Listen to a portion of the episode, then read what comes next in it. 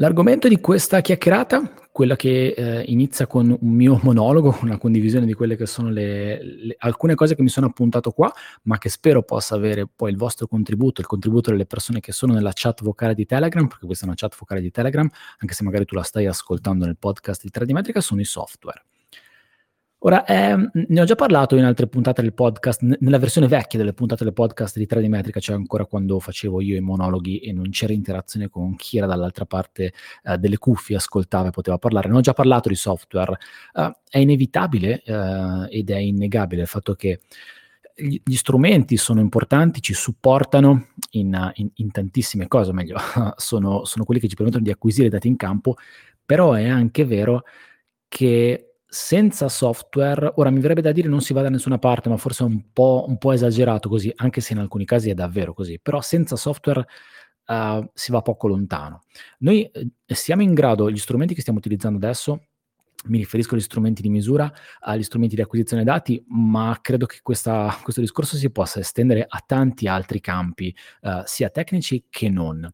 Um, acquisiamo tanti dati che devono essere gestiti, ne acquisiamo sempre di più, sempre con maggiori risoluzioni, penso alle scansioni laser, penso a fotografie che vengono scattate da macchine con sensori grandi che hanno bisogno di essere gestite, migliaia di fotografie che devono essere gestite e quindi abbiamo necessità um, di avere dei software che ci permettano di procedere col processo che è iniziato in campo per arrivare poi alla, all'output finale che è quella della, della restituzione, uh, del, di una creazione di qualcosa che ci è stato richiesto o che anche banalmente soltanto uh, è una cosa che abbiamo fatto per noi perché stiamo facendo dei test. Quindi i software sono davvero una parte importante del, del nostro lavoro. In questa, in questa, chat vocale mi piacerebbe condividere um, i, i software che utilizzo io, ma ci tengo a precisare che questa non è una sponsorizzazione di niente, è soltanto una condivisione di quello che sto utilizzando. Anzi, sarebbe veramente bello che ognuno di noi portasse uh, alternative, soluzioni, um, proposte, cose che ha scovato uh, di recente perché magari sono state, gli sono state segnalate da qualcuno e che utilizza all'interno del proprio lavoro.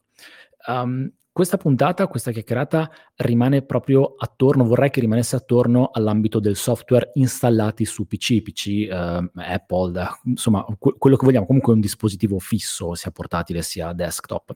C'è poi tutto un altro mondo, in realtà ci sono altri due mondi, l'ho scritto nella, nel messaggio su Telegram, eh, che riguardano Uh, le applicazioni che possiamo utilizzare sullo smartphone forse sono meno potenti, ci aiutano un po' meno rispetto a quello che fanno i programmi su, installati sui nostri notebook o, la, o, desktop e poi ci sono tutte quelle che sono legate, tutte le applicazioni che sono web-based, cioè che usiamo uh, attraverso una connessione. Magari ne facciamo sicuramente un altro paio di puntate e, e esploriamo anche quel mondo lì. Partiamo dal, dai software.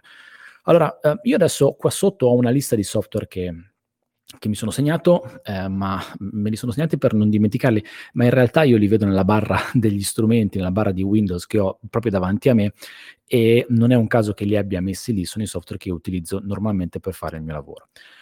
Provo a farne una carrellata, provo a dare anche una sorta di importanza, o meglio di um, rilevanza per quanto riguarda quanto ho bisogno di questi software per fare il lavoro e, e provo anche a fare una sorta di, di, analisi alla fine di quelli che possono essere i, i, costi generali di quello che un professionista deve sostenere per, per fare questa professione, per per comprare le licenze di software e magari software per software proviamo a dare, prova a dare qualche opzione per uh, altre soluzioni, magari open source, anche se mi sta ascoltando Marco Rizzetto e mi farebbe piacere davvero avere un tuo contributo perché sull'open source sei, sai che sei il mio punto di riferimento in assoluto. Um, allora, li ho messi in, in, in, lista da sinistra verso destra. Ora, escludo, ne escludo un paio che sono il browser per navigare e Telegram che è aperto adesso.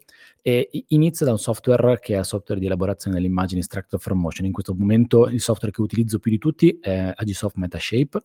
Ne ho utilizzati diversi, Bah, diversi no, forse è, è, un, è, un, po' troppo dire diversi. Ne ho, ne ho utilizzati degli altri. Uh, ho utilizzato, utilizzo per, per, per, delle collaborazioni che facciamo insieme a Leader Italia l'IMapper. Uh, ho utilizzato Zephyr. Mi è capitato di utilizzare, sempre sul suggerimento di Marco Rizzetto e poi Fabio Guerra di Topos ha fatto un lavoro molto bello per quanto riguarda OpenDropMap In questo momento però io sono molto uh, su Agisoft Metashape, sto cercando di capire se ho possibilità di utilizzare Reality Capture, che dicono essere molto potente da un punto di vista della, del costruito, e, però in questo momento io non riesco a fare a meno di Agisoft Metashape, ho un, diciamo, un workflow abbastanza consolidato e mi sento molto confidente nell'utilizzo di questo software. Ci sono altre soluzioni, ci sono soluzioni del tutto open uh, per quanto riguarda la Structure from Motion. Quello che mi viene in mente è MicMac, un software, credo che sia francese, forse un po' ostico da un punto di vista della grafica, uh, lavora tanto su riga di comando. Uh, ci sono altri software, Meshroom, Visual SFM, Uh, sono software che io ho un po' schivato, un po' per mancanza di tempo. Poi alla fine quando ti trovi a confrontarti con dei lavori e ti trovi a dover rispettare dei tempi, vai verso una soluzione che, con cui ti senti confidente. Quindi uh, non ho mai portato questi software in lavoro e non ho mai avuto tempo di approfondire l'utilizzo di questi software dentro alcuni test. In questo momento quindi questo è il mio software di riferimento per l'elaborazione Structure from Motion. Da lì vengono fuori due cose No, in realtà ne vengono fuori un po' di più dalla Structure from Motion, anche, anche, se poi c'è prima la parte legata alla topografia, ma la metto un po' dopo perché nell'ordine della barra sono un po' più dopo questi software. C'è tutta la parte legata al dato tridimensionale, che si può dividere in due parti, nuvole di punti e uh, mesh. Ora io tendenzialmente utilizzo molto di più le nuvole di punti per il mio lavoro, mi confronto molto di più con le nuvole di punti e tendo a restituire in output molto di più le nuvole di punti rispetto alle mesh che però è innegabile abbiano dei grandi vantaggi. Adesso non ne parliamo in questa sede, però magari possiamo approfondirla, anche questo è un altro argomento. Nella gestione delle nuvole di punti io utilizzo due software. Um, il primo software è, uh, se qualcuno di voi segue il, il, canale YouTube, forse se ne sarà accorto, è Cloud Compare. È una soluzione open che io credo sia potentissima, potentissima per, uh, per due motivi. Uno perché è open eh, e due perché ha un respiro ampissimo. È veramente Ehm, basato sulla filosofia open che permette al cuore centrale del software, un po' come a QGIS, che poi uh, nominerò dopo, di essere agganciato da dei plugin che fanno diverse cose. Proprio in questo periodo ho finito una serie di, di registrare una serie di plugin su una serie di video su dei plugin che riguardano le analisi su uh, nuvole di punti di ammassi rocciosi, quindi estrazione di features geomeccaniche, geostrutturali. Eh, ha un respiro veramente ampio Cloud Compare che io non ho trovato in altri software commerciali. Un altro software commerciale che utilizzo uh, è un altro software commerciale, un software commerciale che utilizzo è Leader 360 che utilizzo in grandissima parte perché ha degli algoritmi di classificazione delle nuvole di punti che sono micidiali e lavorano molto bene anche nell'ambito di nuvole di punti fotogrammetriche che sai forse hanno un po' più di problemi ad essere classificate. Mi permette Leader 360 veramente di uh, efficientare tantissimo e risparmiare un sacco di tempo per quanto riguarda il lavoro nuvole, sulle nuvole di punti, specialmente per quanto riguarda l'estrazione delle features del terreno. Li utilizzo entrambi, se dovessi dare una percentuale su quanta parte di tempo spendo su uno sull'altro è ancora un po' di più a, a favore di Cloud Compare, ma veramente perché il respiro di questo software è veramente ampio. L'IDAR 360 però ha una serie di, di tool che sono molto interessanti, eh, tra cui la possibilità di creare dei modelli a triangoli e di editare i modelli di triangoli direttamente all'interno dell'ambiente 3D eh, per poi poterli portare anche da altre parti. Questo per quanto riguarda il nuvole dei punti. Quanto riguarda le mesh, um, posto che io non utilizzo tantissimo le mesh, mi sento di uh, veramente andare anche qua nella direzione dell'open e di parlare di uh, Meshlab. Uh, Meshlab è un software open source, tra l'altro italianissimo, è stato sviluppato ed è sviluppato ancora una nuova release è stata lascia- rilasciata l'anno scorso, dopo un periodo di pausa, all'interno del CNR, eh, centro di ricerca eh, dell'Università di Pisa, però è un software totalmente internazionale, se voi scrivete, se scrivi Meshlab su Google o su YouTube ti escono fuori un sacco di video proprio in inglese, fatti da persone che non sono italiane. È, è molto potente, il nome stesso dice che cosa fa, lavora sulle mesh con un sacco di, ad- di algoritmi per generare, gestire, modificare, integrare le mesh, è davvero un software fatto veramente, veramente bene, molto completo. La tendenza è quella di poter, il rischio è quello di perderci un po', però uh, fa veramente il suo lavoro. E poi c'è un software che io ho lì, ho, ho installato, eh, ho scaricato, non ho mai utilizzato bene, anzi in realtà non l'ho mai utilizzato proprio per niente, ma ho sempre il, il desiderio di farlo, di investirci un po' di tempo, che è Blender. Anche questo è un prodotto totalmente open, quindi è un software open source che permette di gestire i dati tridimensionali. Ora dire che permette di gestire le mesh è un po' riduttivo perché Blender fa un sacco di cose e anche qui c'è la possibilità di lavorare con dei plugin, in realtà si chiamano add-ons in Blender, che permettono di fare un sacco di cose. Si è parlato, non ho approfondito, però si è parlato di add-ons per il BIM, per quanto riguarda Blender, add-ons per il GIS su Blender. Credo che Blender uh, ne sentiremo sempre di più parlare, eh, ha una community dietro che è veramente eh, galoppa al, velocissima e stanno sviluppando un sacco di cose. È davvero potente. Può spaventare l'interfaccia, a me personalmente spaventa un po', ma perché non riesco a, a trovare un po' di tempo da dedicarci per approfondirlo. Ma Blender è un software, secondo me, super per la gestione di questi dati tridimensionali. Faccio un passo indietro riguardo ai software che utilizzo, avrei dovuto dirli prima, perché poi quando io prendo un, una, uh, una, nuvola di punti o quando prendo delle immagini e le porto dentro un software Structure for Motion, prima c'è stato, uh, ecco, grazie Marco, che mi ha scritto un messaggio uh, su Blender, add-on anche per la fotogrammetria, quindi un grande Blender che si sta veramente, um, stanno andando veramente fortissimi, con tutta la community di sviluppatori. Quindi ti dicevo che c'è una parte prima che è tutta quella della gestione delle misure topografiche, quindi i software di topografia, eh, non posso fare a meno di software di topografia per gestire le misure. Ora qui ho fatto un cambio, anche se in realtà sono ancora stabile su quello che utilizzavo prima, ho, ho, ho integrato, ecco, diciamo così, uh, dei software che, um, che, sono legati agli strumenti che sto utilizzando adesso. Adesso io sto utilizzando principalmente gli strumenti, um, adesso faccio nomi, e falli anche tu se vorrai intervenire, a me no, non interessa niente, questo è un posto libero. Uh, utilizzo software, uh, strumenti Trimble e quindi sto utilizzando software Trimble per la gestione di questi dati, nello specifico um, i GPS, la stazione totale, laser scanner dialogano tutti quanti molto bene, i dati che tiro fuori da questi strumenti dialogano all'interno del, del software per la topografia di Trimble che si chiama Trimble Business Center.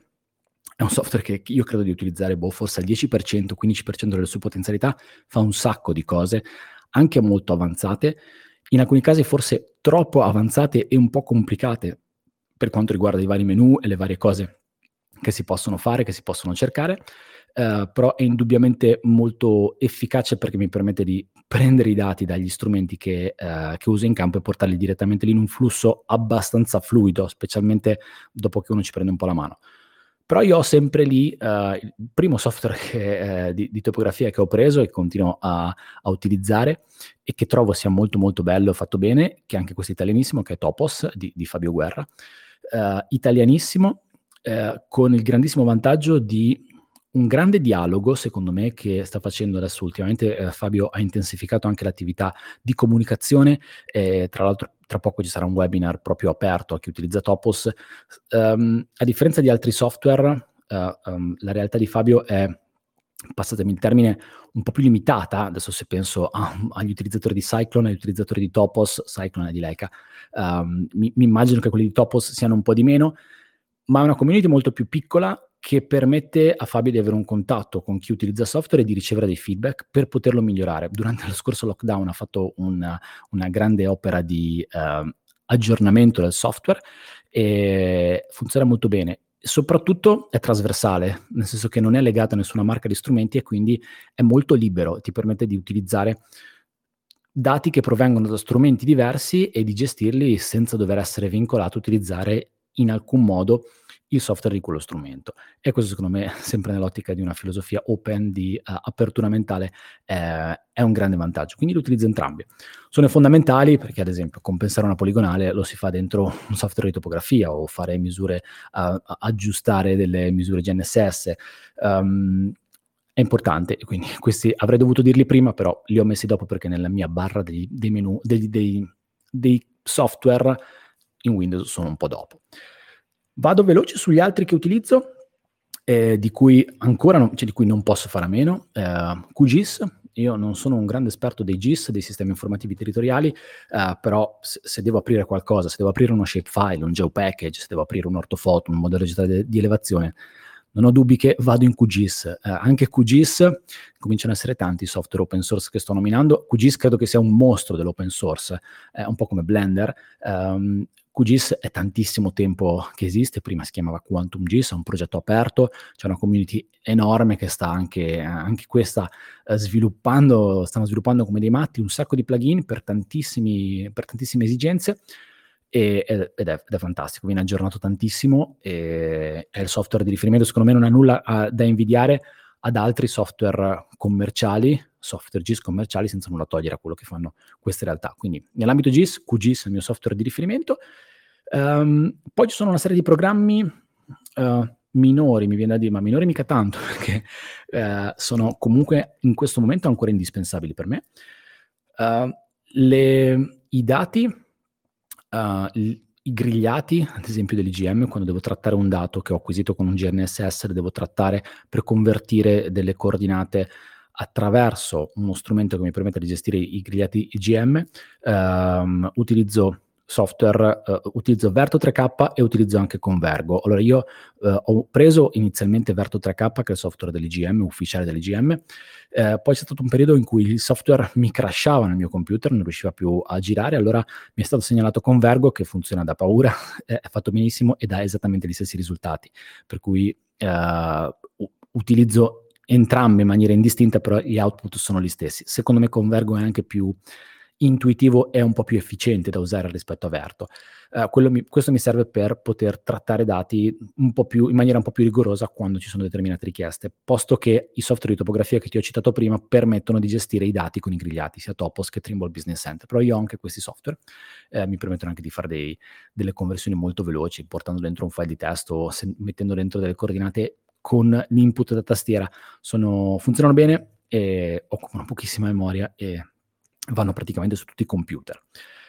Um, le immagini che, utilizzo, che, che, tiro fuori, che acquisisco in campo durante un'acquisizione fotogrammetrica, io le tratto sempre. Se, se, hai già ascoltato qualcosa, se hai già letto qualcosa di quello che faccio, sai che io sono un po' un fanatico del file RAW uh, o DNG, quindi negativo digitale, penso che lì dentro ci sia tutta l'informazione necessaria, migliorabile per un processo fotogrammetrico e per esaltare l'output che viene da un'elaborazione extractor from motion, quindi allineamento, estrazione dei punti della nuvola sparsa, densificazione per la nuvola densa.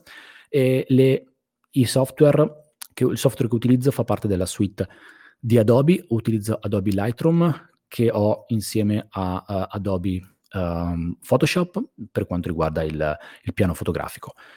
Non è l'unico software che si utilizza, ora io utilizzo questo perché anche qua ho un flusso abbastanza consolidato di lavoro e faccio fatica a utilizzare un altro software all'interno dei miei lavori, però ci sono dei software uh, open che funzionano molto molto molto bene, uh, Darktable in questo caso mi dicono che sia veramente ben fatto, l'ho installato, poi l'ho disinstallato, ma poi ci, ci, ci, uh, ci, dedicherò un po' di tempo, magari qualche video. Raw Therapy è un altro software che permette di gestire il file RAW. La cosa importante di questi software è che riescano a gestire in batch tante immagini, cioè se io ho un rilievo di mille foto, devo avere la possibilità di applicare le regolazioni a una fotografia, mille foto simili da un punto di vista della scena, um, devo avere la possibilità di applicare una correzione a un'immagine e poi incollare la solita correzione a tutte le altre immagini con un clic e pochissimo tempo computazionale. Quindi uh, per me sono abbastanza fondamentali. Photoshop non lo è tanto, ma fa parte del piano Adobe. Uh, Adobe Lightroom lo è assolutamente perché mi permette di efficientare le immagini in pochissimo tempo. E chiudo con, e poi lascio la parola a Marco che ha, ha alzato la mano, chiudo con una cosa che ho scritto prima, in realtà poi mi è sfuggita dall'elenco che ho appena segnato, uh, che è il CAD. Beh, alla fine sono ancora, penso che siamo ancora un po' tutti legati al CAD, uh, CAD 2D, CAD 3D, CAD che gestiscono le nuvole di punti. Ormai uh, l'evoluzione del CAD comunque, pur partendo da uno strumento di aiuto al disegno, um, sta andando abbastanza avanti nell'integrazione di dati tridimensionali. Io il CAD lo utilizzo ancora per la classica restituzione che a me non piace molto, o meglio, a volte sono costretto a fare perché è richiesta restituzione 2D di uh, planimetrie, di prospetti o di sezioni e quindi non ho tanta esigenza di fare delle cose molto avanzate. A questo scopo io utilizzo, uh, non utilizzo AutoCAD uh, di Autodesk, utilizzo BricsCAD, ma per una questione economica perché crede, credo che AutoCAD adesso non so bene neanche quanto, quanto, sia il costo di AutoCAD, poi se vuole possiamo parlare, se hai dei film che ne parliamo, il costo di BricsCAD è, si aggira intorno a un migliaio di euro per la licenza lifetime più un 200-250 euro di aggiornamenti annuali. Quest'anno tra l'altro mi, mi sono perso l'aggiornamento, il momento in cui avrei potuto fare l'aggiornamento a 250 euro alla nuova versione e quindi eh, adesso se voglio aggiornare alla 2021 devo metterci un fee in più. Uh, dovrebbero rivedere secondo me queste cose, però chiaramente fanno parte di gestioni commerciali all'interno della software house che io non discuto. Il CAD per me è un qualcosa che uh, mi serve per gestire dati prettamente in ambiente 2D. Um, ehm, direi che è tutto. Beh, faccio un gi- giusto una. Uh, cito solo alcune cose di cui non riesco a fare a meno, ma sono legate alla parte comunicativa, OBS Studio per registrare video, um, Audacity per registrare podcast, per editare audio, DaVinci Resolve, uh, OBS Studio Audacity, software, soluzioni open source. DaVinci Resolve, Resolve non è una soluzione open, ma è una soluzione gratuita per editare video. E poi, vabbè, c'è tutta la parte legata a Office, io ho installato il pacchetto di LibreOffice, non utilizzo soluzioni Microsoft, um, ma ultimamente mi sto scoprendo un utilizzatore abbastanza spinto di tutta la parte cloud di Google, per cui utilizzo Google Docs, uh, Google Fogli, presentazioni, e, um, Google Documenti, fogli, presentazioni, basta, non ci sono altri, e basta. Direi che... Ah no, UGCS, Software di Mission Planning, per, uh, per, la pianificazione delle missioni di volo. Se vuoi, poi dopo faccio un approfondimento su questo perché secondo me è molto, molto interessante. Basta. Allora, io lascio la parola a Marco, che ho visto che ha la mano alzata, e se poi qualcuno di voi vuole dare un suo contributo, poi magari parliamo anche di costi, di quello che è un costo complessivo di tutte queste licenze e di quanto in, incidano le licenze di un software, nei, dei software che si utilizzano professionalmente per i costi anche di una commessa, anche, anche questo secondo me è un tema molto interessante. Per cui um, inizio con Marco che ha la mano alzata, per cui ti do la parola, ti puoi smutare, quando vuoi ti ascoltiamo. Ciao Paolo, buonasera a tutti. Ciao Marco. Ciao. Eh, niente, mi hai un po' anticipato con alcuni dei software che hai citato e mh, mm, mi piacerebbe citare anche eh, Notepad++, che so che usi anche tu. Bravo. Che è una, un editor di testo, sembra un, una di quelle applicazioni un po' banali, però ti risolvi diverse, diverse possibilità di, di, editing dei file di testo, come ad esempio quando, non so, esporti dei punti topografici su un file di testo, e magari hai bisogno, che so, di togliere la tabulazione tra i punti piuttosto che cambiare il, il, carattere che separa, non so, la longitudine dalla latitudine, cose così. Benissimo. Ecco. Anche soltanto... cosa... Oh, scusa. No, no, anche Notepad++ hai fatto benissimo a ricordarlo, io non l'ho segnato. Um, per esempio ti permette di fare la selezione per colonne, quindi con Alt e clic selezioni gli elementi che sono una colonna senza che esistano delle colonne. È estremamente potente, in effetti. Grazie, Mario. Eh sì, eh sì, sì. No, quello sì. Poi, per carità, è un editor di testi, uno dice, ah, un'applicazione semplice, così banale, però fa un po' di differenza, ecco. Tra l'altro, i collegamenti per testuali lui li legge, per cui ti rimanda fuori sul browser, per cui è un editor di testo, però, però forte, insomma. Vero. Ecco. No, no, quello, e poi un po' l'approccio de, delle dell'open source, vabbè, io prendo da fanatico, per cui sta, e quindi va bene, però è un po' l'approccio, cioè tipo metto il naso sul, dentro il file, gli do un'occhiata, cosa può essere che non funziona. A me è capitato ad esempio di non collegare bene due stazioni, quando ho fatto un rilievo eh, di poligonale ho dato dei nomi diversi a una stazione in mezzo a tante, eh, ci annusi un po' dentro questi file di testo, fortunatamente in chiaro perché poi ce ne sono alcuni proprietari di formati per cui non riesci a vedere in chiaro cosa c'è dentro il listato delle, della stazione. È un po' l'approccio e ti salva eh un sì. po' quella cosa lì. Cioè, aspetta che vado a vedere come mai questa cosa non funziona, è, è quello. Assolutamente, ecco. assolutamente. Ehm, ora, l'approccio open secondo me è molto potente per chi ha poi voglia, modo e ha uh, la testa di mettersi a, a vedere dentro nel, nel, dettaglio di come funzionano i programmi o nel codice e, e ha veramente tante possibilità enormi.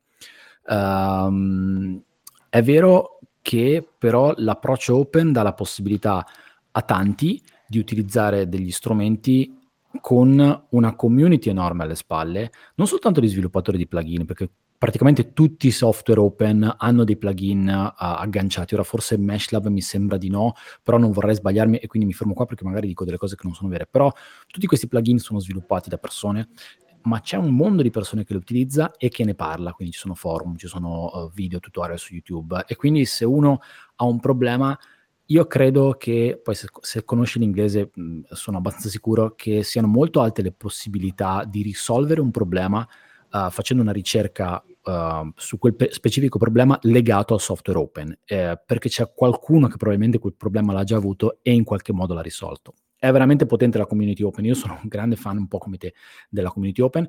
È anche vero che uh, un po' per pigrizia o anche un, forse un po' per le, diciamo, i tempi a cui siamo uh, in qualche modo obbligati e quello che abbiamo sempre utilizzato fino adesso, a volte faccio un po' fatica a provare a testare e a guardare altre soluzioni rispetto a quelle che sto utilizzando, anche se commerciali, perché in quel momento devo andare veloce, perché il mio flusso di lavoro è consolidato su quel software e quindi forse potrei fare una sorta di... Uh, potrei mh, dovrei guardare un po' di più al mondo open anche per cose che utilizzo in questo momento con software commerciali. In alcuni casi non ce la faccio. Um, mi dovrei ripromettere di farlo più spesso. Quindi, um, Marco, quando, quando, hai delle cose, uh, suggerisci, mandaci informazioni. Tu sei sempre molto sul pezzo sul mondo open, è assolutamente potentissimo. Um, aggiungo una cosa, due cose in realtà. 1 barra 2 software che ho uh, segnato che non ti ho detto prima, intanto se qualcuno ha, ha, qualche altra considerazione da fare sui software che utilizza o se qualcuno di voi uh, pot- potremmo anche provare a chiedere qual è il software no, a cui proprio non riesci a rinunciare. Se ci dovesse essere un software che um, che, a, del quale non puoi fare a meno, quale sarebbe questo software? Quindi il software numero uno della, della tua top 10 o i primi tre, magari se, se, vuoi intervenire, se volete intervenire mi fa sicuramente piacere. Altri due software che utilizzo sono i software che sto usando per uh, gestire i dati uh, del GNSS uh, eh, montato sul drone per il post processing, quindi il PPK. Ehm, ora, io utilizzo un software principalmente che è il software che è legato al al, al, modulo esterno che ho montato sul mio drone, un Phantom 4 Pro, il modulo è quello di una ditta svizzera, si chiama Topodrone, che viene con il suo software. In realtà questo software non è nient'altro che una maschera uh, che sta sopra il motore di RTK-Lib. RTK-Lib è un software, uh, anche questo open, per fare l'editing, il post-processing, il processing e post-processing di dati RTK. Quindi questo software si chiama Toposetter, prende, si appoggia a RTKlib con una maschera piuttosto semplice, RTKlib a volte è un pochino macchinoso da utilizzare, ehm, ti permette di fare l'editing delle coordinate, l'editing dei dati grezzi registrati dal tuo ricevitore, dal ricevitore legato al drone in volo e quindi di avere delle posizioni tra virgolette precise, anche qua sto facendo un sacco di test per capire uh, quanto siano precise, quanto siano affidabili nell'output, avere delle coordinate buone da poi utilizzare associate alle foto nel software uh, Structure from Motion. Mi ero dimenticato di dire questi, uh, sicuramente ne dimentico altri. Mm, nella lista che mi sono messo qua sotto non ne ho, mm, non ne ho più, ma direi che basta. Non ci sono altri software di cui volevo parlarvi quanto cubano, uh, quanto, quanto, cuba il costo di, di, tutta, di, tutti questi software? Beh, se uno si mette a fare due conti, non cuba poco il, il costo che deve essere sostenuto, o meglio, che ognuno di noi sostiene o sceglie di sostenere in base alle soluzioni che poi adotta, commerciali, open, per gli strumenti che utilizza per lavoro. Um, vuoti per pieni, non stiamo tanto distanti dai 15.000? uh, euro, almeno forse nel mio caso. Mh, mm, alcuni, in alcuni casi sono um, delle situazioni in abbonamento, in realtà poche sono situazioni in abbonamento, nella maggior parte dei casi si tratta di una soluzione uh, licenza lifetime più un abbonamento per eventuali aggiornamenti o supporti. Uh, in altri casi, e, e in questo sono, um, devo dire che per esempio il software di Structure Promotion che utilizzo, Metashape, ha questa soluzione, è un costo iniziale e stop e hai comunque tutti gli aggiornamenti uh, senza dover pagare uh, il costo di, di, abbonamento annuale.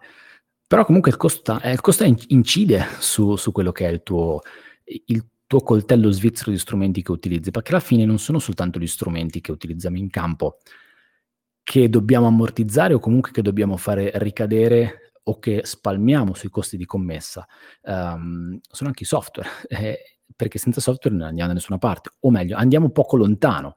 E, e, quindi anche quello è un costo che deve essere in qualche modo um, ripartito e distribuito su quelli che sono poi i costi del singolo che devono essere poi messi all'interno del budget delle commesse. Quindi i software hanno una, un peso piuttosto deciso. È chiaro che uh, sarebbe interessante, sarebbe bello avere uh, i migliori software, tutti i software disponibili, ma questo sarebbe un po' come dire vorrei avere tutti gli scanner possibili, tutti i droni possibili, tutte le macchine fotografiche possibili e, ed è abbastanza utopico. Uh, quindi si tratta di fare delle scelte, si tratta di capire quali sono le, le, le, situazioni, le soluzioni migliori per quello che è il tuo lavoro e per quelle che sono le tue esigenze. In questo caso, una cosa che, uh, che mi fa sempre piacere è mh, incontrare è quando le software house commerciali, perché quelli open chiaramente non si pongono questo problema, ti fanno, uh, ti danno la disponibilità di provare in maniera trial le versioni full dei loro software.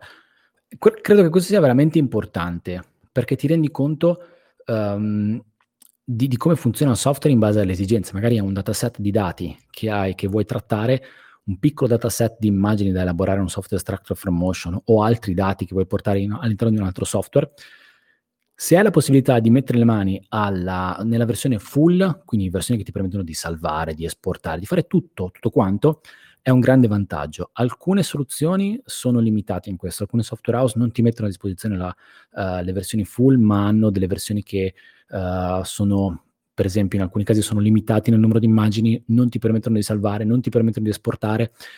Uh, credo che questo sia un limite e credo che uh, la direzione dovrebbe essere quella di ti mettere a disposizione per 15 giorni, un mese, uh, quello che ritieni che sia giusto per, le tue dinamiche aziendali, il software nella, tua, nella sua versione full, usalo come vuoi, poi chiaramente si disattiva e... Um, però almeno hai avuto la possibilità di valutare tutte le potenzialità del software. Ad esempio, uh, come ti dicevo prima, io utilizzo BricsCAD come CAD, uh, ho scaricato la versione trial di BricsCAD 2021 e c'è la possibilità di utilizzarla uh, in versione trial per 30 giorni, ma nella versione full, quindi ho potuto lavorarci sopra per capire le, le, come funzionava questo software e quali erano le caratteristiche le diversità rispetto alla versione 20. A questo punto mi sono reso conto che per quello che ci facevo io, no? perché poi magari per qualcun altro le, le, soluzioni possono essere molto diverse e la convenienza a passare all'aggiornamento possono essere molto grandi. Per quello che ci facevo io, tutto sommato, non avevo tanta convenienza a fare l'aggiornamento e quindi perlomeno in questo momento rimango con la mia versione vecchia, però almeno ho avuto la possibilità di provare la versione full e credo che questo sia molto importante. Chiaro che nelle versioni open questa, tutto questo non, non succede. Uh, se qualcuno di voi vuole intervenire su qual, quali so, sono i software che che utilizza, su quali sono le, i software che gli hanno anche cambiato, uh, tra virgolette, in maniera un po' troppo spinta, la vita uh, da un punto di vista lavorativo, uh, che hanno efficientato il, tutta la produzione.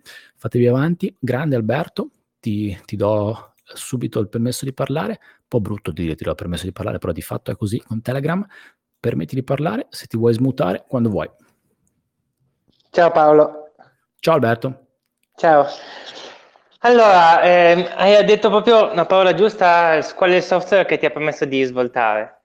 Eh, spezzo una grandissima lancia in favore di Topos, che è un programma mm-hmm. che eh, ho di recente, e dico purtroppo solo di recente, approfondito, perché avrei voluto approfondirlo molto prima, perché è proprio uno di quelli che mi ha permesso davvero di di svoltare nel lavoro, di, soprattutto per quanto riguarda la gestione dei dati topografici di rilievo. Come dicevi tu, è un programma che aiuta tantissimo qualunque sia la strumentazione e questo penso sia fondamentale perché magari è una strumentazione di un tipo, di una marca, di un altro, invece è compatibilissimo, quindi anch'io sono davvero stracontento di questo, di questo programma e come dicevi anche tu, la, il fatto che sia un programma eh, italiano eh, con una realtà sicuramente più piccola delle software house dà però la possibilità di interfacciarsi direttamente con, con Fabio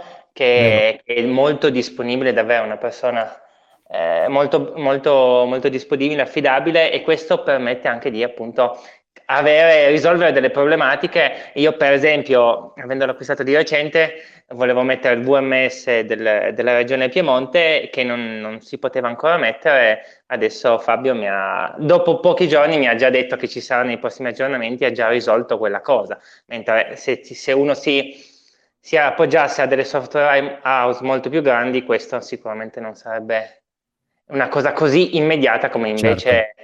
è certo. quella di Topos. E ancora, ancora sempre, sempre parlando di Topos, quello che mi piace anche molto è questa, oltre alla gestione chiaramente dei dati topografici, la possibilità di, di essere un CAD da una parte, quindi di avere alcune funzionalità di cui noi siamo abituati a utilizzare nell'ambiente CAD e anche dall'altra anche un po' le, le, le, possibilità degli ambienti VMS, quindi una, una, una, via di mezzo sotto certi punti di vista tra un CAD e un GIS. E questo Vero. spesso magari uno dice, eh cavoli, devo tirare una linea su CAD con un comando, la tiri e dici, cavoli, se fos- da QGIS è un po' più scomodo, invece se fossi su AutoCAD eh, la farei in due secondi. E questo è proprio quello che si può fare in, in, questo programma e quindi questo mi aiuta a velocizzare molto il, il lavoro. Assolutamente. Vero. Sì. E, ehm, io allora posso ancora aggiungere un paio di programmi certo. che io utilizzo. Eh, uno che è modellazione 3D pura, quindi non specifica per ambienti, però utilizzo anche spesso per alcune ricostruzioni 3D che è Rhinoceros. Ok. Eh, questo, quello molto, molto intuitivo e molto, secondo me, molto anche utile. E, e, poi questo è più sicuramente nell'ambito il mio BIM, quindi quello del, degli edifici, del, delle, dell'edilizia, che invece è Revit, quindi sempre di casa Autodesk, okay. che però utilizzo molto spesso nelle ricostruzioni anche da, da nuvole di punti. Okay. Eh, anzi, eh, dato che parlavi giustamente di ambito ehm, open source, eh, non ho ancora trovato io, e quindi è una domanda che faccio così a, alla community, se qualcuno conosce un, un open source del BIM, eh, sarebbe interessante anche approfondire questo, questo discorso, questa soluzione. Grande. Allora, Marco Rizzetto, segnati per, per, andare poi dai tuoi guru del BIM, dell'open source, a chiedere se hanno delle informazioni sul BIM. Hai fatto bene Alberto a citare il BIM, io non l'ho citato perché non è un mondo uh, in cui in questo momento uh, mi sto affacciando e, sto, e, in cui sto lavorando, però effettivamente è una... Um, è, un, è, assolutamente attualissimo, per cui ti ringrazio per averlo fatto. Eh, in merito a Topos, assolutamente sì, eh, Fabio è estremamente ricettivo, per cui lui fa le release eh, gli aggiornamenti in base a, a quelli che sono le, uh, le, i feedback che riceve da, da, dalle persone che lo utilizzano. Anche questo credo che sia potentissimo. Uh, Michele Bondanelli, ti do la, ti, ti sblocco quando vuoi, uh, dovresti smutarti e ti ascoltiamo. Ciao Michele. Buonasera. Ok, ora ti sentiamo.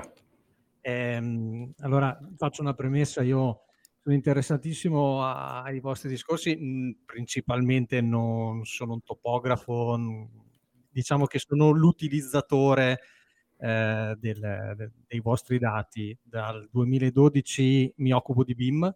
Ok. Eh, e quindi, diciamo, volevo mh, mm, portare un attimo la mia piccola esperienza in ambito open source ad oggi sicuramente il più interessante è Blender Beam.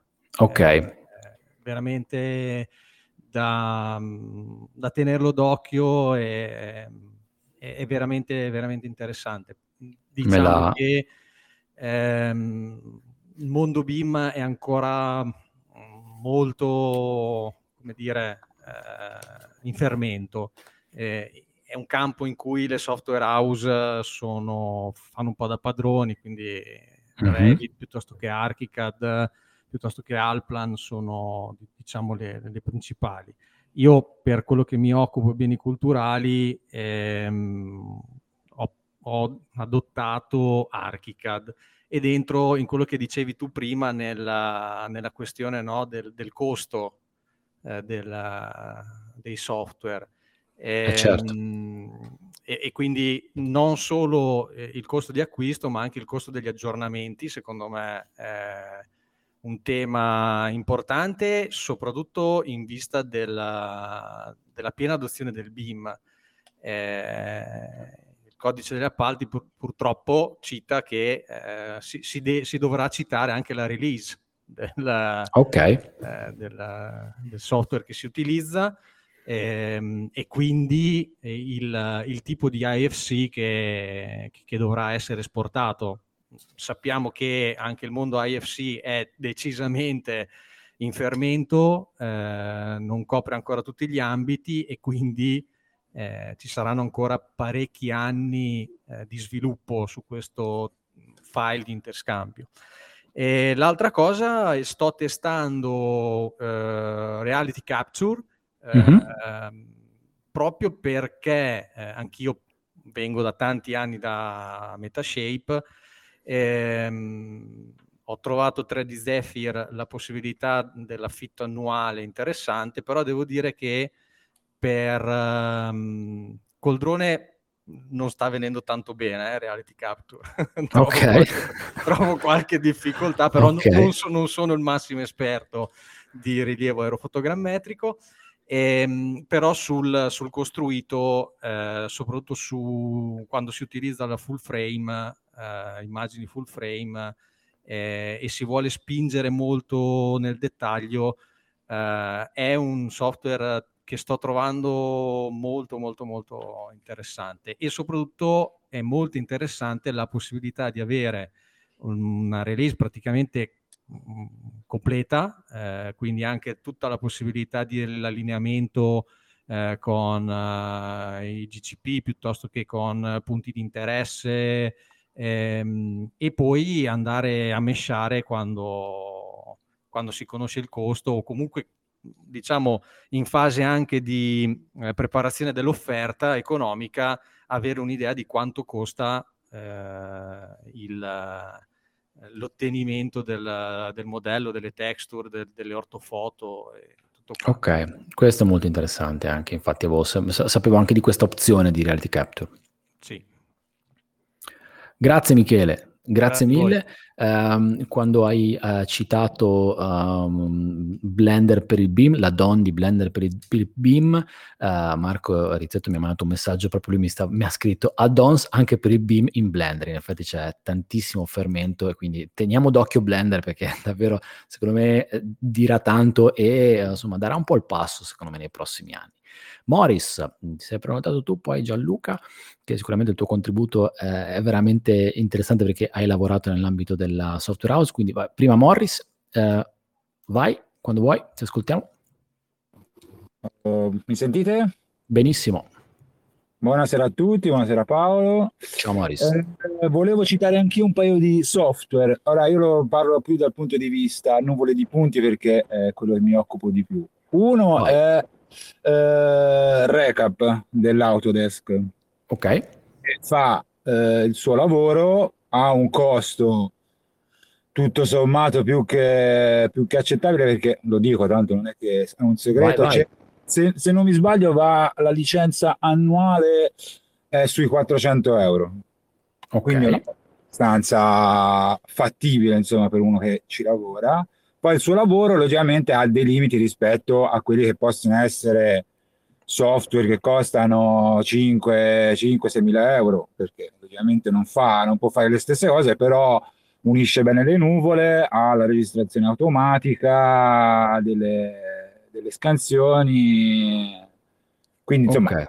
per chi lo usa lo, lo, e vuole iniziare, anche perché eh, danno una licenza di 30 giorni con la registrazione, quindi uno ha tutto il tempo di, diciamo, di testarlo e di provarlo. Eh, l'altro software è, anche io volevo nominare Archicad perché ris- secondo me rispetto a Revit eh, è avanti. Ok. Da, dal punto di vista della modellazione, della, dell'impaginazione, insomma un po' di, un po di cose.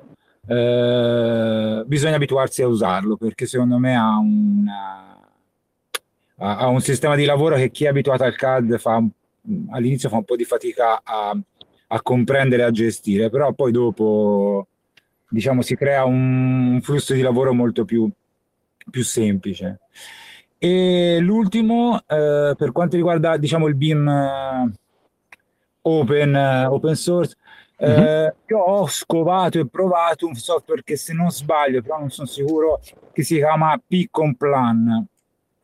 Semmai okay. io lo cerco e ti mando, ti mando il link. Volentieri. Cioè, gratuita che poi una versione diciamo pro, però quella gratuita è, rimane gratuita a vita, cioè te, te, la, te la installi, ti fanno l'aggiornamento e non, è, non ha scadenza, logicamente ha dei limiti, ha delle proprie librerie per gli oggetti, fa dei rendering, però magari non è a livelli eccezionali, però secondo me potrebbe essere un, bu- un buon inizio per, per, entrare nel mondo de- del BIM, insomma. Poi, Assolutamente. Se, se hai... Dimmi. No, no, no, poi quando, quando se lo trovi, eh, se, se, me lo linki, poi lo giro nel canale. Sì, sì, sì, sì, certamente. Ora non mi ricordo di sicuro, cioè di, di preciso il nome perché l'ho usato un po' di tempo fa, eh, ora non, non, me lo ricordo, però mi, mh, mm, a memoria era un, un software insomma, mm, discreto per, per, cominciare a lavorare in BIM, met, mettere materiali, mettere gli oggetti della libreria, quindi riuscire anche a fare dei rendering, eh, non, non, a livello magari di che lo, può essere Team Motion per eh, on, Unreal, che sono quelli un po', un, un po', i top su quel punto di vista, però insomma, comunque uno prende confidenza sulla materia. E niente, questo, questo. Mm, concordo sul fatto eh, del costo del, dei software che hanno un costo molto elevato, molto elevato, elevato e che è anche difficile poi giustificare in, in una commessa di lavoro perché insomma mm.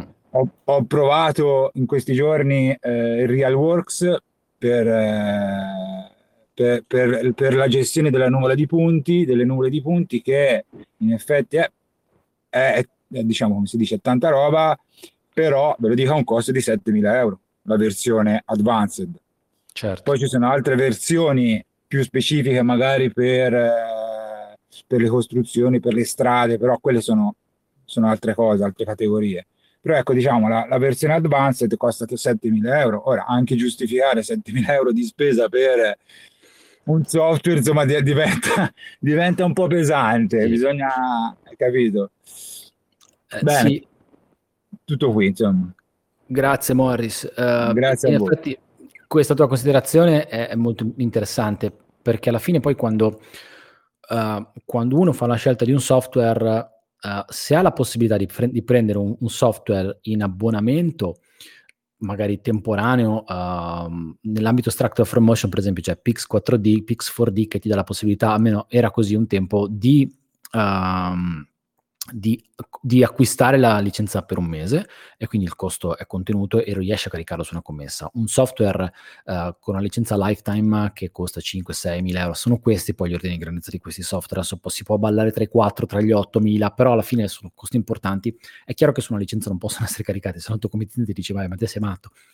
Uh, le valutazioni che uno dovrebbe fare sono un po' più complesse, sono ok, questo software nell'ambito del mio piano di lavoro, nell'ambito di quello che vorrei sviluppare, delle commesse che potrò fare, riesco a ammortizzarlo su altre commesse? Se sì, in quanto tempo? Eh, se sì, e in quanto tempo? Quanto dovrei allocare su ciascuna, su ciascuna commessa? A quel punto uno fa una valutazione se vale la pena investire e quindi tirare fuori subito e poi rientrare dopo oppure no. Per questo che secondo me è moltissimo, import- moltissimo importante, è molto importante avere la possibilità di provare una, una, la licenza full in maniera intensiva, anche se poi il tempo è sempre quello che è, sempre poco, per capire veramente se il software fa a caso tuo. Però è vero, i costi di questi software spesso sono alti e, e quindi uno non può caricarli su una commessa. Uh, Gianluca avevi la mano alzata, adesso non lo hai più perché forse è passato il tempo.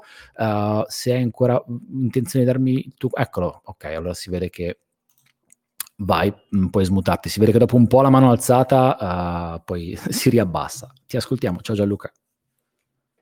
Eccomi, scusate, ero, ho fatto un po' di confusione col microfono.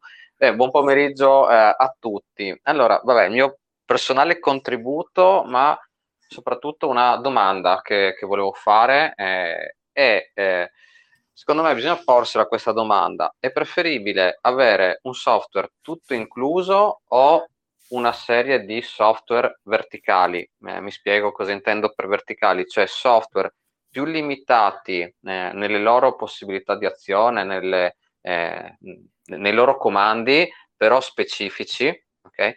oppure un software che sia una, un full completo, quindi che mi faccia dal calcolo della poligonale all'allineamento cloud to cloud. No? Questa eh, secondo me è, è, è, una domanda interessante da porsi mm. nel momento in cui si deve fare una scelta. Seguo poi la tua, uh, consider- a cui mi piacerebbe magari uh, che qualcuno, qualcun altro anche rispondesse, anche tu Paolo. Certo. Le, l'altra, um, sì, mh, l'altra considerazione è, ehm, che faccio e seguo perfettamente quello che hai detto prima è che ormai diciamo almeno dall'inizio degli anni 2000, eh, quindi ormai da, da 20 anni, non si può più considerare come eh, il software come elemento separato dallo strumento, qualunque esso sia.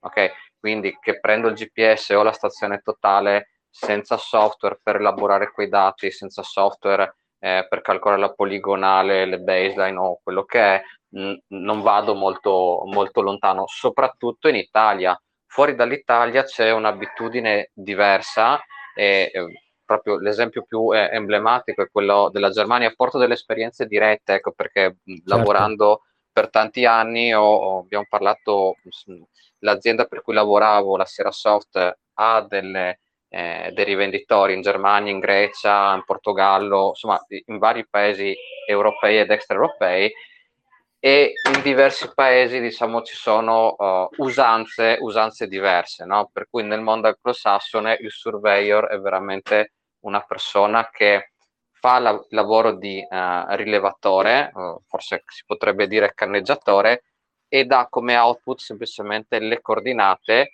Qualcun altro prima di lui ha impostato un sistema, ha fatto dei calcoli, ha, ha detto che quel, quell'inquadramento andava bene. No? Quindi c'è una suddivisione anche diversa del, del lavoro. Ciò non toglie okay. ecco, che l- la riflessione è questa, cioè quando prendo un laser scanner, una stazione totale o quello che è, eh, il costo del software deve essere messo dentro quella spesa lì, ok?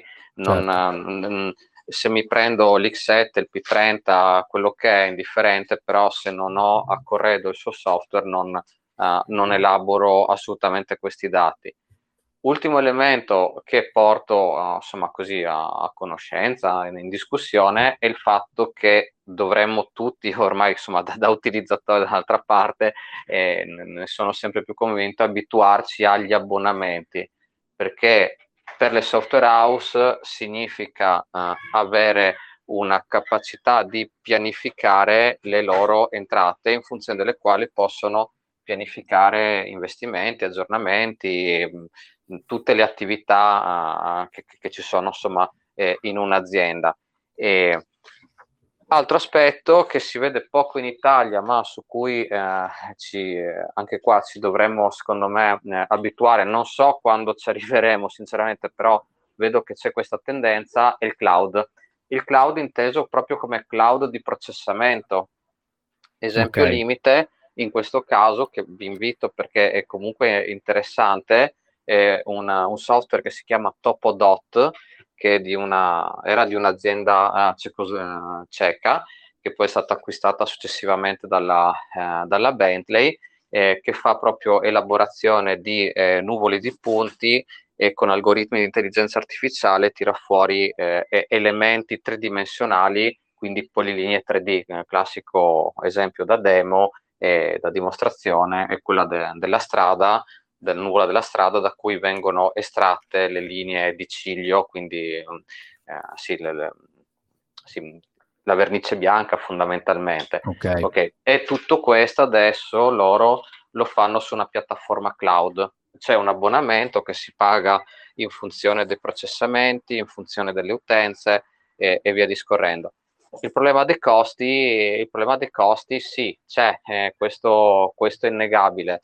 A mio modo di vedere, almeno per come sto lavorando io con i miei colleghi, con i miei soci, mh, mm, avere dei software verticali su cui si possono attivare all'occorrenza dei moduli che ti servono per quel periodo sarebbe la cosa, sarebbe la cosa più utile. Quindi se okay. io per sei mesi so, sto facendo un lavoro in cui il laser scanner neanche lo vedo, è, è inutile che mi attivo il modulo e pago il modulo per le scansioni laser. E viceversa, mentre quando mi serve e quando ho la necessità di allineare scansioni o, eh, o lavorare insomma comunque con le nuvole, la possibilità di poter attivare fondamentalmente la, uh, sì, il modulo uh, preposto.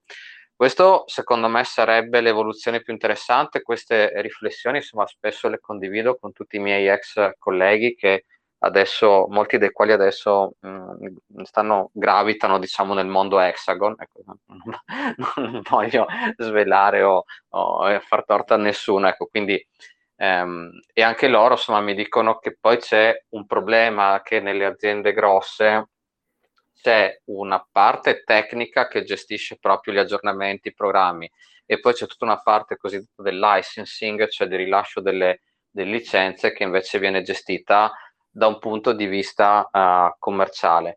Capisco assolutamente chi di voi ha detto, uh, um, ha notato proprio che c'è, più che altro c'è bisogno di una vicinanza tra uh, utilizzatore del software e, e um, e poi programmatore eh, finale, cioè chi, chi, ci mette le mani, e perché più passaggi ci sono fondamentalmente e più il messaggio è, viene, viene, diluito, viene, viene modificato. Ecco. In questo senso ce ne accorgiamo quando siamo costretti per motivi a parlare con, eh, con dei commerciali o dei tecnici commerciali. Ecco. Questo è, è, mm, perché comunque non hanno l'approccio eh, del tecnico che sta in campagna e ha comunque da risolvere un'occorrenza in qualche maniera. Ecco. E poi ovviamente insomma, eh, magari uno si trova una persona di riferimento che è eccezionale, eh, dipende sempre ovviamente da, dalle persone, dall'impegno, eh, dall'impegno che ci mettono. Ecco, questo ehm, e, e anche da, uh, sì, voglio dire, quanta poi uh, potenza, uh, quanto potere hanno all'interno della struttura che, che rappresentano. Quindi ci sono un po', un po' di giochi di potere anche in quel senso. In questo caso le software house più piccole, diciamo, sono più dirette, più, più vicine, ci sono meno, meno passaggi, questo, questo, è indubbio. Di contro, eh, se una software house, software house piccola, la proprietà da un giorno all'altro decide di andare a vivere alle Seychelles perché ha fatto i soldi e quel software eh, lì sì. non, eh, non, c'è più. Ecco, ripeto, non sto dando giudizi di merito, sto ponendo magari eh, delle riflessioni che come ex insider eh, mh, sì, ci siamo sempre fatti uh, tutti quanti. Mh, invito per chi non l'avesse già fatto nei, nei, tempi passati, appena si potrà di nuovo girare in, in sicurezza, assolutamente eh, bisogna andare in Tergheo per rendersi conto del, rendersi conto del mondo che c'è eh, al di fuori e come dell'Italia e di come si sta svolgendo. A nota di questo, riguardo ai costi, a scaricare i costi, cioè non scaricare, a calcolare correttamente la commessa, perché scaricare non, non mi piace come, eh, come termine. Giusto. Considerate che eh, in America, questo, senso, ero, quando lavoravo sempre nella software house, abbiamo approcciato il mercato, uh, diciamo, americano, e lì eh, i grandi americani, loro consegnano il famoso blueprint, no? quel famoso foglio blu che si vede nei film, che adesso è diventato un PDF. Quello è il dato che viene consegnato a livello progettuale e, e avevano questa abitudine prima del BIM, vabbè, poi in America sul BIM c'è un po' di confusione, però, vabbè. però se la committenza richiede un DVG o comunque un formato editabile, mm-hmm. viene assolutamente aumentata la parcella e non di poco. Ok. Perché okay. ti sto dando i miei dati, il mio lavoro, te lo sto rendendo editabile, altrimenti ti tieni il, il blueprint, il PDF, tant'è vero è che dai software americani che nasce, eh, magari molti di voi lo conoscono già, il, il cosiddetto GeoPDF, quindi il PDF che poi eh, ha la suddivisione in, in, layer, quello che poi è stato integrato anche in AutoCAD o in altri, in altri software. Ecco. Nasce da, da quelle software house là perché in quel mercato là era un'esigenza perché DVG o comunque i dati editabili di GN, quello che è, non si danno fondamentalmente. Chiaro, chiaro è chiaro. È un po' come il fotografo che non ti dà il file RAW, ma ti dà il file JPEG chiuso. Eh, perfetto, esatto, uguale. Grazie Gianluca, hai sollevato un po' di, di, punti molto interessanti, ti do il mio punto di vista veloce, poi eh, c'è eh, il mio amico Giampaolo Grosso che ha la mano alzata. Allora, eh, software verticali e software orizzontali. Personalmente io sono abbastanza un fan dei software verticali, cioè io preferisco e anche adesso tendo a fare le cose uh, che so che quel software fa bene e poi spostarmi in un altro software per fare altre cose. Ad esempio, l'elaborazione extractor from motion la faccio dentro Metashape.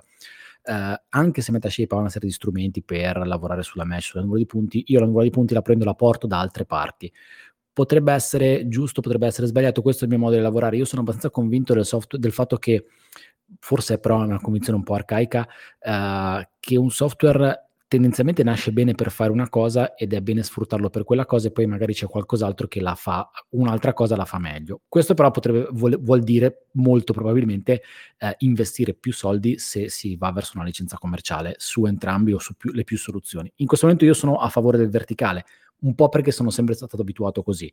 Eh, non ti nego però che un software orizzontale ti dà la possibilità di stare all'interno del solito ambiente, di contro ci potrebbe essere un po' più di complessità, no? quando apri un'interfaccia come quella di Blender, eh, dici mamma mia, adesso, adesso, dove le metto le mani? E, e, quindi uno potrebbe essere un po' spaesato. Questa è la mia risposta però, quindi è assolutamente soggettiva, come hai detto giustamente tu, la domanda da porsi è assolutamente corretta, per cui qualcun altro se vuole eh, dare il contributo a me fa molto piacere. Sono assolutamente d'accordo sulla tua considerazione sugli abbonamenti, Credo che dovremmo abituarci agli abbonamenti. Eh, l'abbonamento permette intanto di risparmiare un costo per noi, di eh, rendere gestibile lo sviluppo e le nuove release per le software house e Uh, brutto, bello da dirsi, è, un dato di fatto, riducono secondo me anche uh, l'utilizzo di software non leciti con le licenze non lecite. Ti faccio un esempio, vi faccio un esempio su tutti. Uh, Photoshop è il software di fotoritocco più famoso al mondo, adesso ci sono un sacco di software che sono venuti fuori molto potenti, però fino a qualche anno fa Photoshop era assolutamente eh, potentissimo e utilizzato da tutti. Uh, anche qua ci sarebbe nell'ambito open source GIMP. Uh, era un software super craccato, uh, io alzo la mano, faccio mia colpa, quando mi occupavo di fotografia ho utilizzato le versioni craccate di Photoshop, poi Adobe ha, ha svoltato, ha detto basta, io non faccio più pagare la licenza lifetime, faccio il piano abbonamenti, quindi ti vuoi prendere il tuo piano abbonamento, ti abboni al software, io da dieci anni, no, forse dieci anni no, però da un po' di anni, ho scelto il pacchetto fotografi dove per, mi sembra, 15 euro al mese io ho Photoshop e Lightroom con tutti gli abbonamenti, con tutti gli aggiornamenti. Credo che la direzione sia questa e, e si riduca anche un po' l'utilizzo di software in maniera non lecita. Um, mi, nel, nel, nel, nel, gruppo uh, di 3D Metrica, uh, allora Giuseppe Stagnita mi conferma Picon Planner come motore di render free lui, lui, utilizza con SketchUp, anche SketchUp è un software molto interessante, io non lo utilizzo perché nel model, nei modelli 3D, um, ehm, di, modellazione 3D così avanzata non la faccio, però grazie per avermelo segnalato Giuseppe. E, Michele sempre mi scrive per approcciare al beam authoring anche freecadweb.org e poi mi aggiunge che Reality Capture ha il notevole pregio di poter iterare gli allineamenti lavorando su nuvole che, divi- che, defini- che definirebbe semidense. Grazie per il ragionamento, Bonanelli. Giampi, allora, tasto destro, ti, uh, hai la possibilità di parlare, quando vuoi ti puoi smutare il microfono, ti ascoltiamo. Ciao Giampi.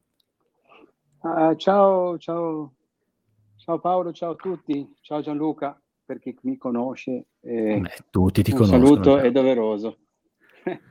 Allora, mm, hai già più o meno anticipato quello che avrei detto anch'io, che io fondamentalmente nella mia esperienza lavoro in verticale, ossia eh, ho, diciamo, eh, lavoro su vari software, eh, elaboro, diciamo, l'eventuale o oh, laser scanner eh, tramite RealWorks eh, ed elaboro la fotogrammetria con eh, Contest Capture della Bentley E, eh, se sentite voci sottofondo è perché non sono da solo in, in una stanza eh, di ospedale, ma comunque poi questo qui è una cosa a parentesi. Ecco, però il discorso è sempre cercare di, di trovare sicuramente, come dire, se devo portare la nuvola per classificarla, abbiamo due possibilità. La prima è portarla all'interno, diciamo, ehm, come ben saprete, anche Paolo utilizza eh, l'IDA 360 eh, per le questioni, diciamo, inerenti o da LIDAR o da fotogrammetria per la classificazione.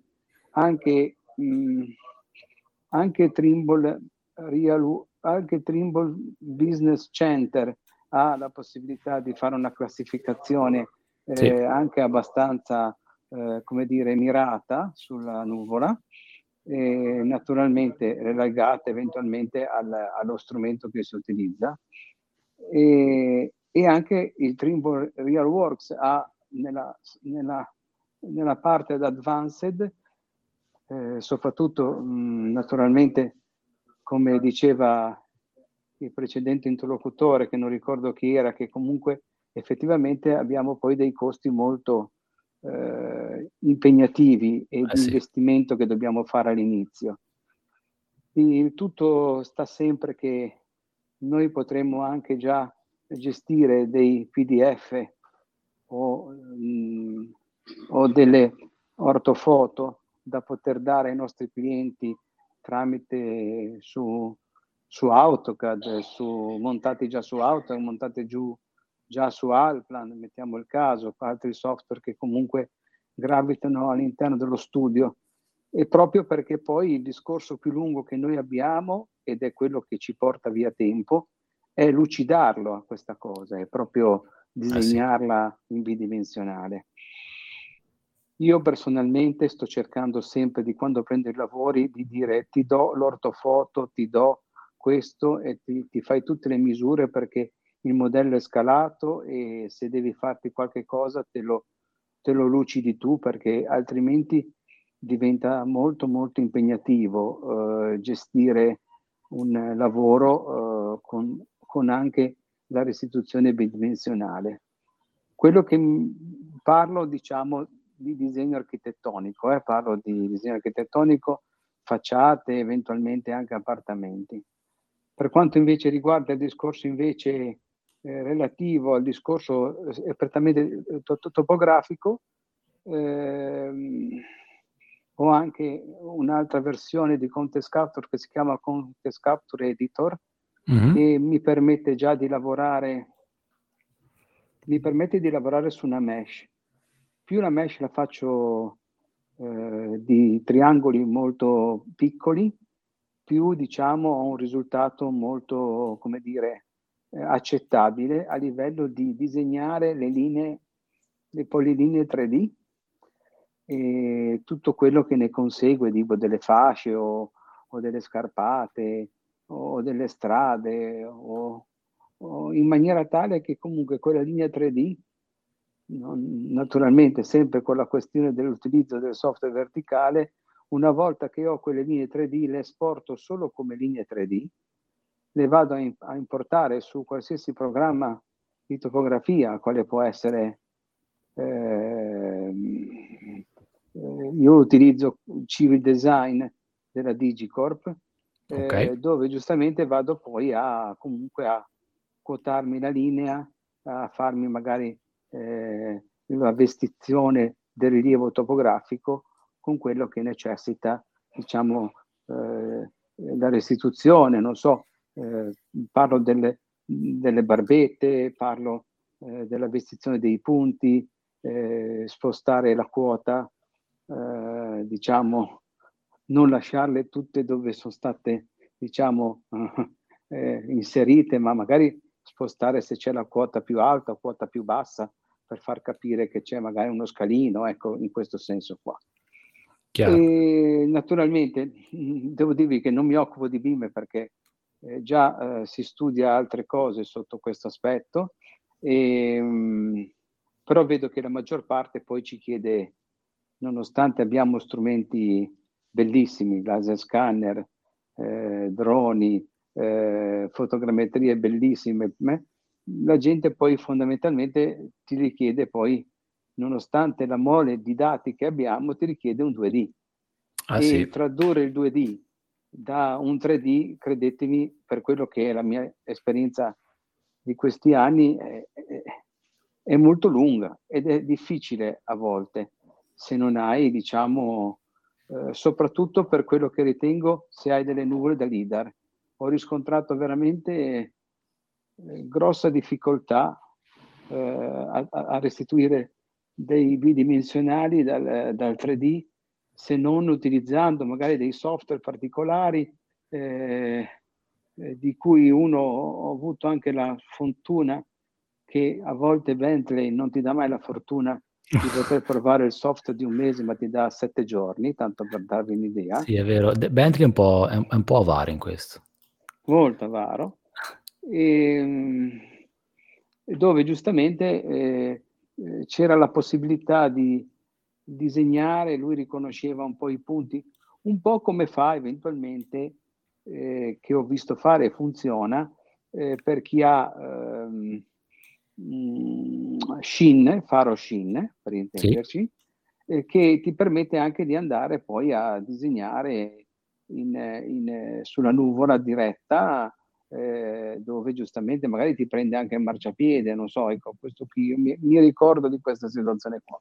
Comunque, al di là di questo, era solo per dare un, una piccola esperienza a livello che comunque più o meno ci confrontiamo tutti i giorni sotto, queste, sotto tutti questi aspetti. E quindi eh, eh, l'unica cosa sta sempre il cercare di, di, di, di, quantificare il lavoro che uno vuole perché nel momento in cui la nostra giornata di campagna la facciamo eh, la, la, la, giornata operativa in ufficio, se fai una giornata di campagna, secondo me vengono due giorni, due giorni, due giorni e mezzo di restituzione, tanto eh per sì. darci un'idea, se non devi fare le sezioni, perché altrimenti aumenterebbe un pochino un po' il tempo, anche se poi giustamente le sezioni le fai anche in automatico. Però tutto sta sempre su questa situazione qua. Mm, il, dovremmo riuscire a far sì che, ehm, che, che, che, la gente abbia la possibilità di dimestichezza eh, e soprattutto grazie a Paolo molte volte eh, per, eh, come dire, scusate l'espressione ligure, svelenarci un po' di lavoro, ok? Diciamo, guarda che c'è un bravo uh, ingegnere che fa dei bei video su Cloud Compare, che è un, software open source dove eventualmente puoi, dare, puoi, puoi vederti la tua nuvola. Ecco, adesso questo qui è una cosa che, eh, che giustamente magari può, può essere, eh, perché il problema è che non abbiamo persone che sanno gestirle poi queste nuvole fondamentalmente. Ah, sì. Adesso poi, poi probabilmente saremo molti di più, perché la tendenza sarà quella. Però ecco, così, ecco, volevo volevo portare questa mia eh, mio contributo, anche se minimo, e, e similare ad altri, perché poi giustamente il nostro lavoro da topografo è questo. Ecco. Grazie a Gran, tutti. Grazie. Grande Giampi, grazie mille Giampi. Eh, Beh, Paolo. Tra l'altro, um, hai citato, cosa che io non ho fatto perché non utilizzo, uh, i vari software di, di, di casa Bentley uh, e eh, noi ci siamo confrontati, ci confrontiamo spesso sulle varie restituzioni. Uh, la mesh che tira fuori Context Capture è veramente impressionante, devo dirlo, è veramente impressionante rispetto a quelle altre cose che ho potuto vedere io su quello che uso io, ad esempio Metashape. Um, il 2D dal 3D è un tema caldissimo, uh, è sempre presente e lo sarà ancora per un po' e, e, anche in questo caso avere dei software che ti permettono di efficientare questo passaggio credo che sia una cosa importante da valutare anche se adesso l'automatismo la vedo ancora un po' difficile. E, um, mi riallaccio a quello che diceva Gianluca uh, Palmieri prima e poi uh, possiamo andare in conclusione o comunque se qualcuno ha ancora qualcosa da dire io sono qua, microfono aperto. Um, sono d'accordo sul fatto che uh, quando acquisti uno strumento, secondo me dovrebbe esserci di prassi legato anche il software per gli strumenti che ti richiedono un software. No? È chiaro che se devi prendere una stazione totale dove tiri fuori un file TXT, forse questo non è così necessario, però uh, laser scanning, uh, uh, GNSS, dovrebbe esserci questo software. In alcuni casi, um, e qui secondo me dovrebbe esserci una sorta di cambiamento di rotta, cambiamento di direzione da parte dei commerciali. In alcuni casi dovrebbe essere molto chiaro il fatto che il costo dello strumento è quello e c'è anche il costo del software e dovrebbe essere chiaro il fatto che senza il software probabilmente lo strumento non lo usi in maniera efficiente oppure non lo usi proprio e quindi il costo complessivo non è uh, X ma è X più Y, quindi mettere a budget che ma far conoscere che il budget è quello. Secondo me è importante, la, la, la chiarezza dovrebbe essere veramente alla base di tutto quanto e non questo strumento costa così ah ma poi c'è anche questa cosa da comprare, ah ma poi c'è anche questa cosa, anche, c'è, c'è, anche questo software, c'è anche questo abbonamento, alla fine poi lievita tutto quanto e poi alla fine ti, tiri, ti, trovi ad aver tirato fuori dal tuo portafoglio o dal tuo conto in banca molti più soldi rispetto a quello che è il prezzo sbandierato. Ehm, Giampi, hai ancora una mano alzata? Non so se è un errore o se vuoi aggiungere qualcosa, ti do uh, la parola ancora, se, se, vuoi ti puoi smutare o se... È, è un errore, è un errore, ho okay. giocando, scusatemi. Ok. Chiudo, um, chiudo. Grande. Ehm, niente, direi che un po' di cose le abbiamo sviscerate anche qua. Eh, è stata bella anche questa esperienza della chat vocale. Eh, io intanto faccio la chiusura, poi se qualcuno di voi vuole aggiungere qualcosa, vi ripeto, il microfono è aperto. Uh, se stai ascoltando questa uh, puntata, questa, questo audio nel podcast di 3D Metrica, questa è la registrazione di una chat vocale che stiamo portando avanti nel canale Telegram di 3D Metrica, per cui se vuoi partecipare alle chat vocali ti puoi iscrivere al canale Telegram di 3D Metrica, telegram.me slash 3D Metrica, è libero, è gratuito, ci saranno i promemoria per le chat vocali e qui dentro poi ci confrontiamo su questi temi. Um, per chi sta ascoltando adesso o, o anche per chi ascolterà uh, dopo la fine della registrazione di questa chat vocale, uh, se vuoi consigliarmi dei, dei temi, gli argomenti per delle nuove chat vocali, per questo nuovo modo di fare podcast che a me piace molto e eh, spero che piaccia anche a voi, uh, lo puoi fare sempre tu su Telegram, mi puoi scrivere un messaggio a Paolo Corradeghini tutto attaccato. E um, leggo l'ultimo messaggio di Michele, nel BIM si deve dare al rilevatore un progetto di rilievo che non è come, che non è come è che strumenti userà, ma quale output deve fornire finalizzato a come si realizzerà il modello, che sarà 3D e 2D. Sfattiamo che dal 3D si ottiene tutto. Um, ok, vero anche questo, sono d'accordo con te, cioè l'ultima, la tua chiosa è sfattiamo che dal 3D uh, si ottiene tutto, è verissimo, bisogna pensare qual è il modo uh, migliore per acquisire dei dati finalizzato alla restituzione finale che viene richiesta. Sono assolutamente d'accordo con te, è un po' come il discorso della scala se uno mi richiede una scala non a 50 faccio un tipo di acquisizione molto diversa rispetto a una richiesta di una scala al 1000, eh, esagerando un po' le cose. Quindi eh, grazie Michele anche per questo commento. E direi che è tutto qua. 3dmetrica.it è il posto dove eh, mi trovi online e telegram.me slash 3dmetrica il canale Telegram. Uh, grazie a tutti per aver partecipato e grazie a te per aver ascoltato la puntata del podcast se l'hai ascoltata dopo la chiusura di questa chat vocale e ci sentiamo alla prossima. Ciao a tutti.